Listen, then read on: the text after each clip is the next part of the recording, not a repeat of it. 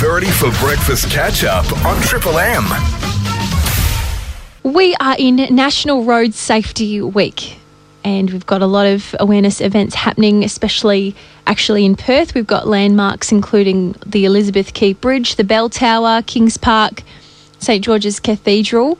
They're all going to be bathed in yellow lights to remind people to drive so others survive. That is the, the main message that's trying to be pushed out this week. Now, look, Darren police are still actually investigating a fatal crash that happened in our region. It happened in Wongan Hills on Friday night, just been. This crash happened on Northam Pithara Road, about 12k south of the town site, when the driver of a white Holden Commodore failed to negotiate a bend in the road. It struck a tree and this is just too sad. Sole occupant of the vehicle, a man in his 20s, tragically died at the scene. So, police at the moment are still appealing for anyone that witnessed the crash or saw that vehicle travelling prior to. Uh, to call Crime Stoppers, that number is 1800 333 000. Otherwise, you can make reports online now www.crimestopperswa.com.au. But may that latest crash with this young 20 year old man in Wongan Hills be a, a bit of a reminder that we need to look after ourselves and each other on these country roads, roads, especially with some of the work that's being done to them at the moment. I know that it's a little bit frustrating at times on that Great Eastern Highway trying to get to where we need to be, but those are changes that are being made for the better. So, National Road Safety Week. If you have any personal stories that you would like to share, like Des from Narembeen did just a couple of weeks ago, and uh, his story, which he did with uh, collectively with the Narembeen CRC there, which is wonderful. If you want to promote a personal message from yourself, you can feel free to do so via our Facebook pages, Triple M and Avon Valley. Otherwise, you can give me a call here in the studio whilst on air, 13 27 10. Verity for breakfast. For breakfast. Triple M.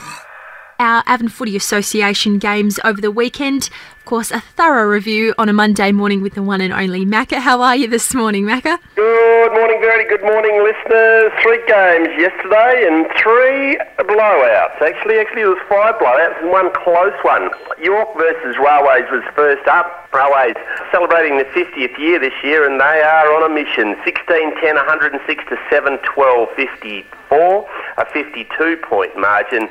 Daniel Arangio had a day out for the winners with seven. Jordan Kickett and Campbell Buster Hunter kicking four goals. Phil DePayne and Kane Ranstead kicking two goals for York.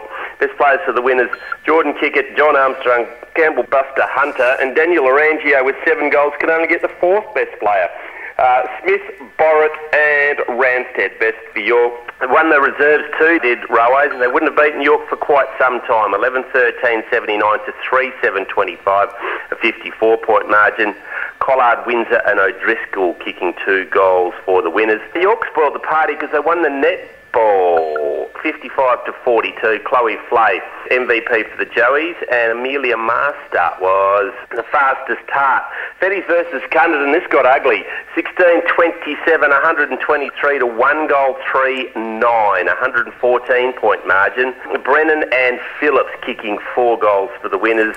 Blake Robinson, two, and Alex Moreno, Oliver, Kane Robinson, Cam Lawler, everyone else got in the party and kicked the goals for Fetties. Cody Forward kicked the goal for Cunderdin. I think he was chaired off the ground afterwards. No best players as of are listed yet, but they will come through during the week. Big win in the reserves as well for Fetties, 21-17, 133 to 4-6-30. McPherson kicking eight. That's a hell of an effort for Fetties. And Fudge kicking three. And Glenn Turner kicking two goals for Cunderdin he's a gun from way back. So GT is back playing footy and he'll be playing league for fairly soon, I would have thought. That he's kicking seven goals in the last in the reserve. But Cunderdin won the netball. It uh, might be a replay of the grand final, 64 to 51. Kimmy Burton was the best for the Magettes. And Lisa Williamson, just, I should just call her name out every week as the MVP for the Phillies because she gets that. Without game. fail. Yeah, yeah, unbelievable. She's uh, a fantastic netballer. Uh, says a bloke who knows nothing about the game. Um, Beverley, 21 goals, 15. It's a bit of a surprise. I thought Quairading might have been better because they were at home. Three goals, five, 23, 118 point margin. Beverley kicking eight goals, four in the last turn. Quairading didn't score. James Smith kicking seven for the winners. Gibber Turner and Howlett three. And Robbie Warnsborough, the Wolverine, is back playing footy and great to see, and he's kicked two goals. Mackenzie Curtis and Cade Outridge kicking the goals for Quairading. For the Winners, James Smith listed as best. And so they should be with seven goals. Sinclair and Paul Johnson. That's the Paul Johnson who used to be at East Perth and the Eagles. He's a man mountain. Good luck if you're playing on him. Hayden Richards, Lockie Jelmy, Sean Hayes, and Jake Stacey. A couple of young fellas in there. Great to see them listed as best players for Quairading. This is the game of the round, was in the reserves, Quairading versus Beverley. Quairading won at 9-7-61 to 7-10-52, a nine-point margin. Was that the closest margin of the weekend? Oh, it certainly Yeah. was. Quairading were up by three points at half-time, but Beverley came home hard in the last quarter, two goals, three to just the two points. There would have been a certain amount of clenching going on in the Quairading bench, but they held on to win. Henry, Will Rogers and Johnson kicking two goals for the winners. Gary Gibson kicking three goals for Beverley. Lyle Brown, grandfather time, was the best man on the ground. Now, there's another player listed as a farmer. That could have been anyone from Made it a triple, I think. Quairading won the netball. 47 of Beverley, 19.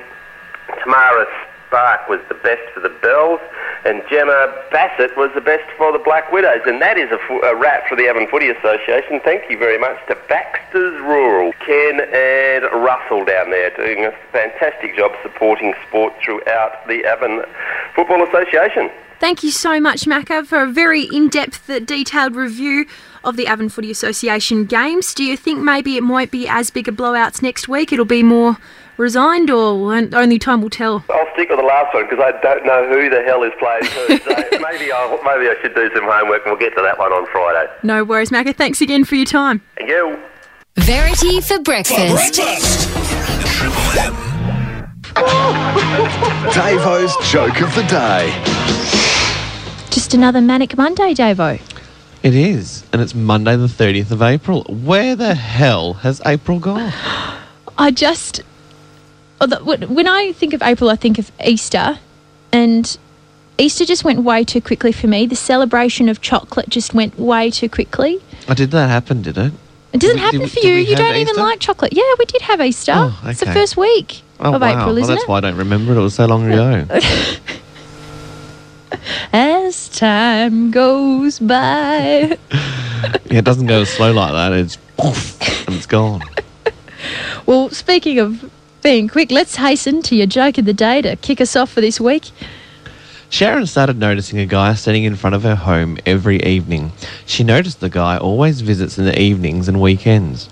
The guy never tried to talk to her nor showed any gesture. He just moves here and there and looking into his mobile phone and occasionally stealing a stare at her. It went on like this for about six months, and Sharon understood the guy was in love with her but was too shy to express his feelings. So she told her parents. They too saw him and liked him. They discussed with her grandparents about a likely marriage, but wanted Sharon to make the first move. The next day, Sharon went to him and said, I really appreciate your patience and decency. You have been standing in front of my home every evening for about six months now, so I understand that you are in love with me but are too shy to say it. I think I really like you too and would love it if we got married. The guy smiled and said, Actually, your home Wi Fi doesn't have a password, so I come here every evening after work to use free Wi Fi to chat with my girlfriend. You got to get passwords for your Wi Fi, folks. it, That's the lesson here. I mean, cough, cough, Jed Shepherd. Let's face it, it's the times of the day, isn't it? That's why you see so many cars park, parked outside of Mac is not only for the fries, but because they have free, Wi Fi. Absolutely. Oh, I think we should get married. Verity for breakfast. Breakfast. Triple M. Triple M. Sports with Saratsis. Let's get straight to it, Joel. The Derby, it was a close one. What a good game it was, hey? it was a great game, Verity. I was going to say there was sport on, but in Perth it was really only the Derby, wasn't there? I mean, that's all we really care about, wasn't it? It was a great game, it was a thrilling game, Verity, to be honest, and, and a perfect spectacle for the first ever Western Derby yet. the stadium. Uh, 56,521 people at the game, the biggest ever sporting crowd in WA sports history, and a great start to what should be a uh, great rivalry going forward at the ground. 89 to 81, the final score. Dockers came out of the blocks early. They uh, were playing really good football in the first quarter, but they just couldn't sustain it. Unfortunately, the Eagles are obviously probably with a, a, a stronger list and in a better position uh, at the moment going forward. They really did play quite, quite well considering uh, the Dockers' pressure, and there were really matchups all over the ground, wasn't there? It was v Yo, and then the Dockers' backline, and uh, versus the, the big Eagles forwards, and it was really just just an amazing game, and everyone got involved. It was good, and, and I guess Verity. It had a bit of extra spice going into it with the Ross Glendinning medal. The Dockers said, "Nah, we don't want it anymore. Get rid of it," and they probably handled it not too well in the end because I guess what the Dockers did want is is a, a more of a Dockers name associated to the medal, which probably going forward they will have, but. They didn't handle it very well this week. They just said, no, let's get rid of it completely. And the Eagles uh, were a bit like, well, hold up, you can't do that. So anyway, going forward, there will probably be another name associated to the medal, but it worked out okay in the end because Lachie Neale and Shannon Hurn were joint winners of the medal. So congratulations to those two, and it worked out okay. Uh, Jack Darling kicked three, Josh Kennedy kicked three, and he became the Eagles' greatest ever goal scorer. He Has he broken a uh, great- record? Yeah, he overtook Peter Sumich, who's uh, who used to have the most goals for the Eagles, and now Josh Kennedy sits at the top of that list. So congratulations to him, and he's been a, a great, a great servant of the Eagles and part of the Chris Judd trade. So there you go, there you go. Chris Judd's uh, still helping out the Eagles all these years after he's retired. uh, I guess uh, going forward, Verity Fremantle they now sit 11th, and, and the big news out of the Derby was that they lost Michael Walters to that knee injury. Uh, Ross Lyon said after the game, it'll probably be three, four weeks. So Okay. they're going to have a bit of a, a struggle going forward without him because he is really important to their setup, especially when he goes into the midfield. They face Richmond next week at the MCG, so that'll be tough because Richmond are top of the ladder and flying as the reigning premiers. The Eagles, though, Verity, they sit second on the ladder. I don't think anyone saw that coming. Yes, they haven't beat too many of the top teams yet, but we'll see how they go in this next chunk of games. They face Port at home next week, and Port are also very injury riddled. They just lost Chad Wingard to a hamstring injury this weekend. They have Patrick Ryder out. Hamish Hartlett has done an ACL. So very winnable for the Eagles, sitting second on the ladder. And I think it's only round six, Verity, but I think the Eagles are, are, are They're looking just good. thinking about finals. They're just thinking about finals. I know you can't say finals too far out of September, but look, I think it's uh, it's a possibility for the Eagles, especially if they keep winning it off the stadium and get a few away wins. Uh, definitely, they could sneak in there.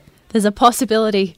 There's always hope. Look, Joel, thanks so much for a quick couple minutes of your time this morning to dissect the derby that was, and we'll rope you on board for next week. Thanks, Verity.